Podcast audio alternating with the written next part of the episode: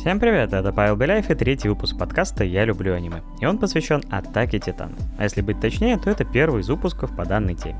Изначально я планировал записать один эпизод, полностью посвященный своим впечатлениям и любви к данному произведению в духе выпуска про One Piece. А также поразмышлять над историей в целом и высказаться по финалу, который на момент написания сценария постепенно приближается. Конечно же, если мы говорим об аниме, ведь финал манги состоялся в 2021 году, и я был одним из тех, кто не удержался и после просмотра первой половины четвертого сезона ринулся читать мангу, причем я ее прочитал с самой первой главы.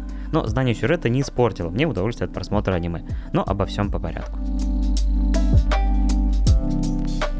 10 лет назад, в 2013 году по нашему времени, в вымышленном городе Сигансина прогремел гром, и из-за огромной стены появился колоссальный титан под аккомпанемент эпичной музыки.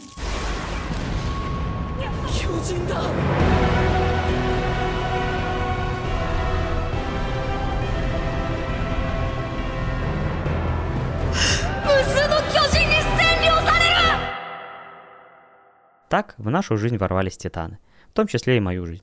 И я был под большим впечатлением. Откопал даже на своем компе реакцию на первый эпизод, и выражение лица в конце серии у меня было максимально пришибленным.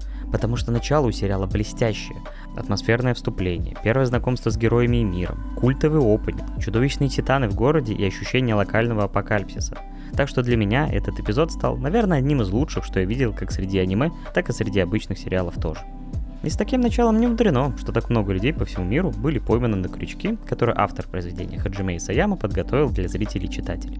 Кстати, о них. В мире было продано более 100 миллионов копий манги, а аниме стало одним из самых популярных, причем даже среди зрителей, которые обычно не смотрят японскую анимацию. Я делаю такой вывод хотя бы по количеству оценок на сайте IMDb, на котором обычно оценивают фильмы и сериалы, и у Титанов там более 440 тысяч оценок. И больше это значение я видел только у «Ходячего замка» Хаяо Миядзаки, который в два раза опережает атаку. В любом случае, это аниме для многих открыло мир японской анимации и развеяло многие мифы и опасения о ней. Правда, Атака Титанов достаточно уникальна, и найти что-то подобное в формате аниме не так-то просто. Если возвращаться к моим впечатлениям, то я увидел новый уникальный мир. И он, с одной стороны, выглядит как альтернативное средневековье с людьми, живущими за гипертрофированными огромными стенами, наподобие европейских городов и замков, которыми, насколько я понимаю, и вдохновлялся Исаяма-сан. Но с другой стороны, это странные и отталкивающие создания в виде титанов, настолько же нелепые, насколько же неприятные и даже пугающие потому что они сочетают в себе внешний вид как бы обычных людей, но в то же время искаженных, что создает пресловутый эффект зловещей долины. К тому же тот факт, что они жрут людей, создает страх, потому что каннибализм для современного человека – это строжайшее табу, и таким занимаются только первобытные племена или маньяки из True Crime историй. К слову об этом, в процессе третьего или уже четвертого просмотра аниме перед финалом я продолжил подмечать какие-то детали для себя. Сам я так и не решился посмотреть многочисленные ролики, которые с легкостью покажут мне все возможные отсылки и чеховские ружья. Но я решил еще раз покопаться в этом самостоятельно и лишь после финала окунуться в пучину упущенных деталей. Так вот, в сцене, где Ханжи дает имена титанам, Сони и Бин, упоминается, что когда-то жила такая группа людей, ловившая путников и питавшаяся их мясом. Я подумал, что где-то уже слышал подобную историю, но не придавал до этого значения. А в этот раз вспомнил подкаст со страшными историями, который когда-то слушал. И как раз в одном из выпусков там была история про полулегендарный шотландский клан Сони Бина, который, согласно истории, занимался подобным. Так еще имена двух других ранее пойманных титанов, как оказалось, отсылают к советскому маньяку Чикатило, а также к Альберту Фишу, которые тоже в том или ином виде пробовали мясо человека. К тому же, сцены с экспериментами над титанами отсылают нас к суровой реальности, где над военнопленными нередко проводили различные опыты, далекие от человеколюбия. И раз вся история атаки титанов связана с военной темой, то титаны и их отталкивающая внешность натолкнули меня на мысли об обесчеловечивании противника, ведь гуманизму сложно найти место на полях сражений, и часто различными способами противника представляет так, чтобы к нему не было сострадания и жалости.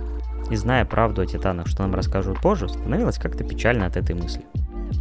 Причем это применимо даже к более обыденным вещам, как столкновение в пресловутых комментариях в интернете. Если один человек считает, что правда за ним, то другая сторона спора будет автоматически представляться в не лучшем свете. А при таком раскладе будет проще оскорблять и унижать собеседника.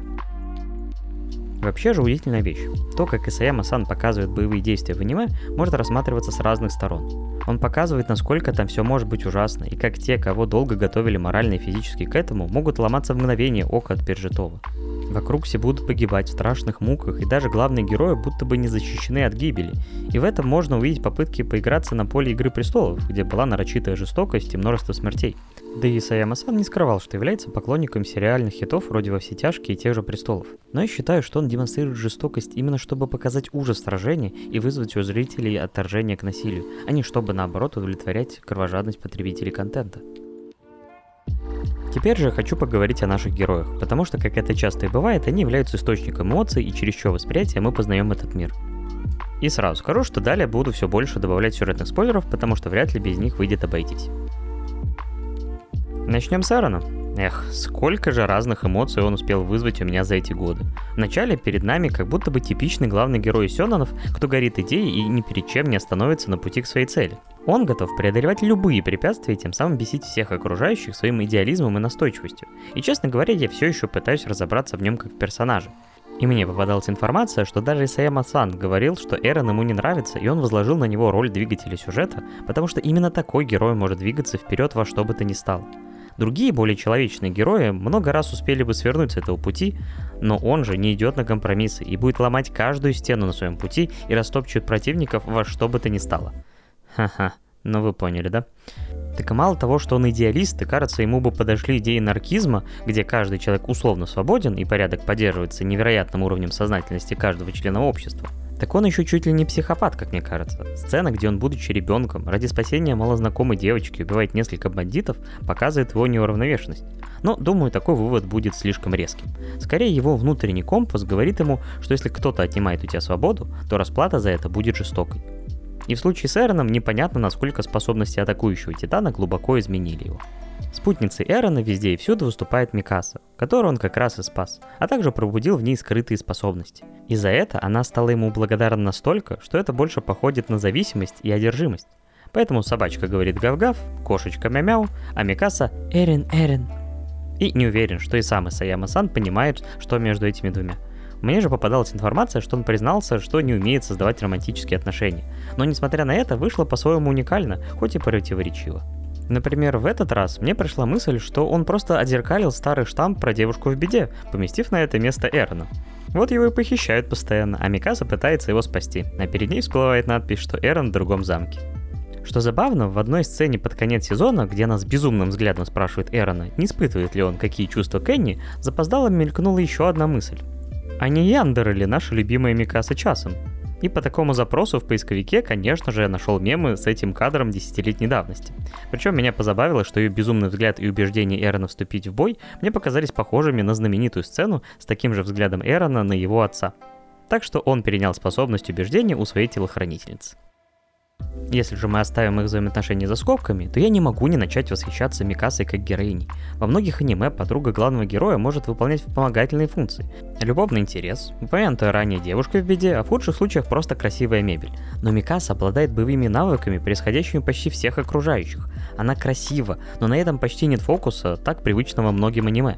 Автору просто не требуется делать акцент на том, что она девушка. Он лишь создает мир, где, как мне кажется, всем все равно на пол, ориентацию и другие особенности. Важны в первую очередь твои навыки. И такой подход мне нравится гораздо больше, чем то, как пишут сценарии сейчас в фильмах и сериалах. Так что грозная и прекрасная Валькирия Микаса навсегда в наших сердцах. Благо и другие женские персонажи вышли по-своему яркими и уникальными, но о них в другой раз.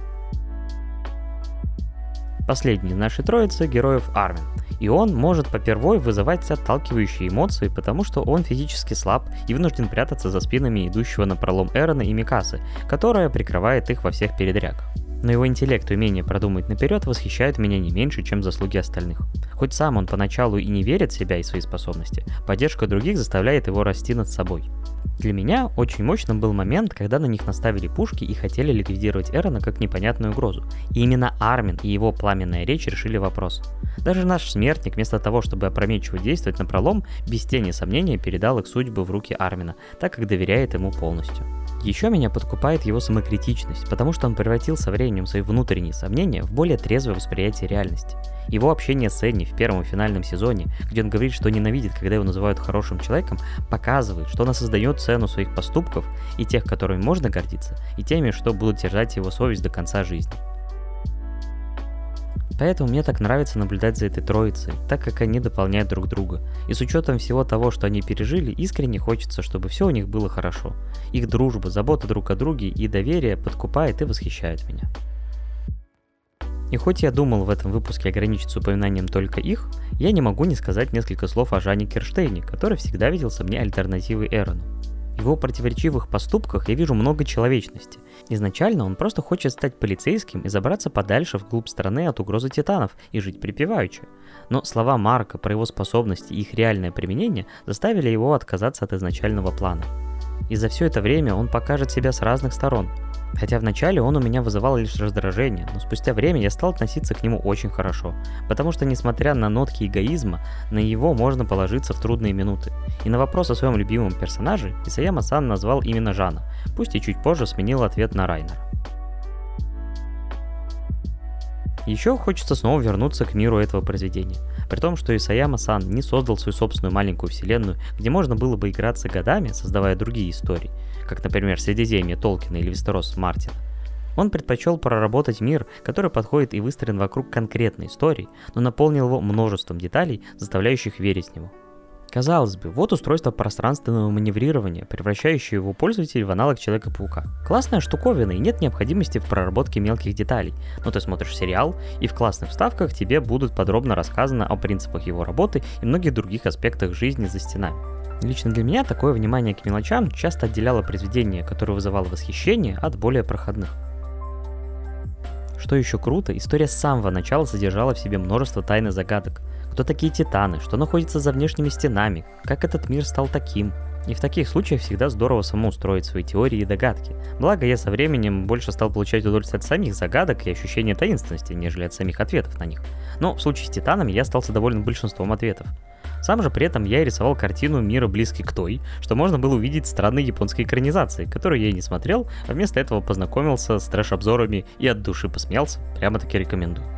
Ведь в параллельной вселенной ему бы предложили обратиться к врачам с такой концепцией. Вы только вдумайтесь, как выглядит мейнстрим произведения в манге и аниме сейчас. И тут молодой парень предлагает выстроить историю вокруг голых гигантов, которые будут жрать живьем людей направо и налево, будут почти неубиваемы, а герои будут летать вокруг на них на тросах и резать их будто бы огромными ножами для бумаги. А еще будет куча тайны, трик и сюрпризов. И если будет экранизация, выдайте мне топовую студию для адаптации. Безумие же. Но в нашем мире, в котором мы часто ругаем создателей контента за отсутствие смелости и повторы работающих концепций раз за разом, все-таки нашлось место и для такой истории, как Атака Титанов. К слову о топовой студии анимации. Как тут не упомянуть и не похвалить студию вид, которая выложилась по полной. Сами полеты на устройствах выглядят фантастически круто, ощущается динамика, камера выбирает захватывающие ракурсы и моменты, хаотичные движения титанов заставляют замирать сердце, ведь хрупкие герои так и норовят попасть к ним в лапы. И чтобы избежать жуткой и мучительной смерти, надо обладать невероятными способностями, инстинктами и везением. Анимация передает это безупречно, заставляя широко раскрыть глаза и перестать моргать, чтобы не пропустить очередной шикарный кадр. Поэтому, когда я говорил о любви к аниме в целом, я отдельно упомянул режиссуру «Атаки титанов». Низкий поклон работникам студии и людям, которые не пожалели денег, ибо это произведение достаточно жестоко и кроваво. А в подобных случаях не всегда люди готовы рисковать, ведь когда аудитория помладше отпадает, то и денег могут выделить поменьше. Хорошо, что это не наш случай, хотя и переход проекта к другой студии на пике популярности вызывает вопрос. Раз уж я дошел до восторгов от визуальной составляющей аниме, то как не выразить глубочайшее уважение к композитору Хироюки Савана? Его музыка это нечто настолько же могучее, как и сами Титаны.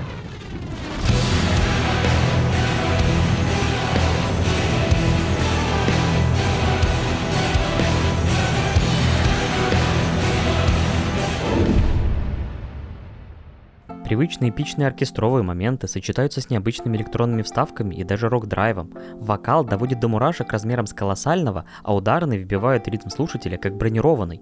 А лирические композиции пронизывают до глубины души. И мне недавно посчастливилось побывать на живом исполнении музыки из атаки. И хоть исполнение местами было не идеальным, я все равно утонул в мурашках и был оглушен аплодисментами после самых культовых композиций. Взять хотя бы самый первый опенинг, который стал мемом и въелся в память навсегда. Еще мне чертовски нравится трек из второго эндинга, а в этот просмотр я наконец-то увидел, как он намекает на события из второго сезона. Круто. Просто круто. Но не думайте, что я считаю это произведение идеальным. Исаяма-сан все-таки обычный человек, а не машина, поэтому у каждого найдутся свои претензии к его работе, миру или ответам на вопросы.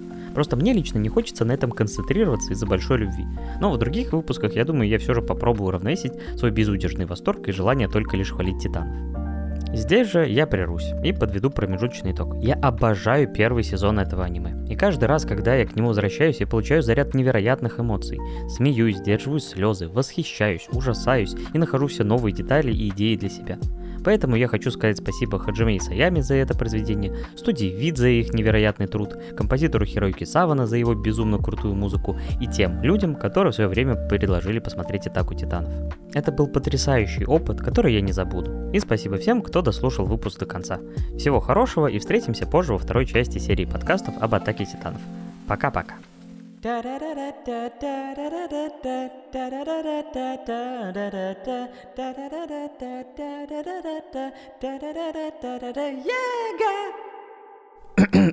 Всего хорошего. Пока-пока.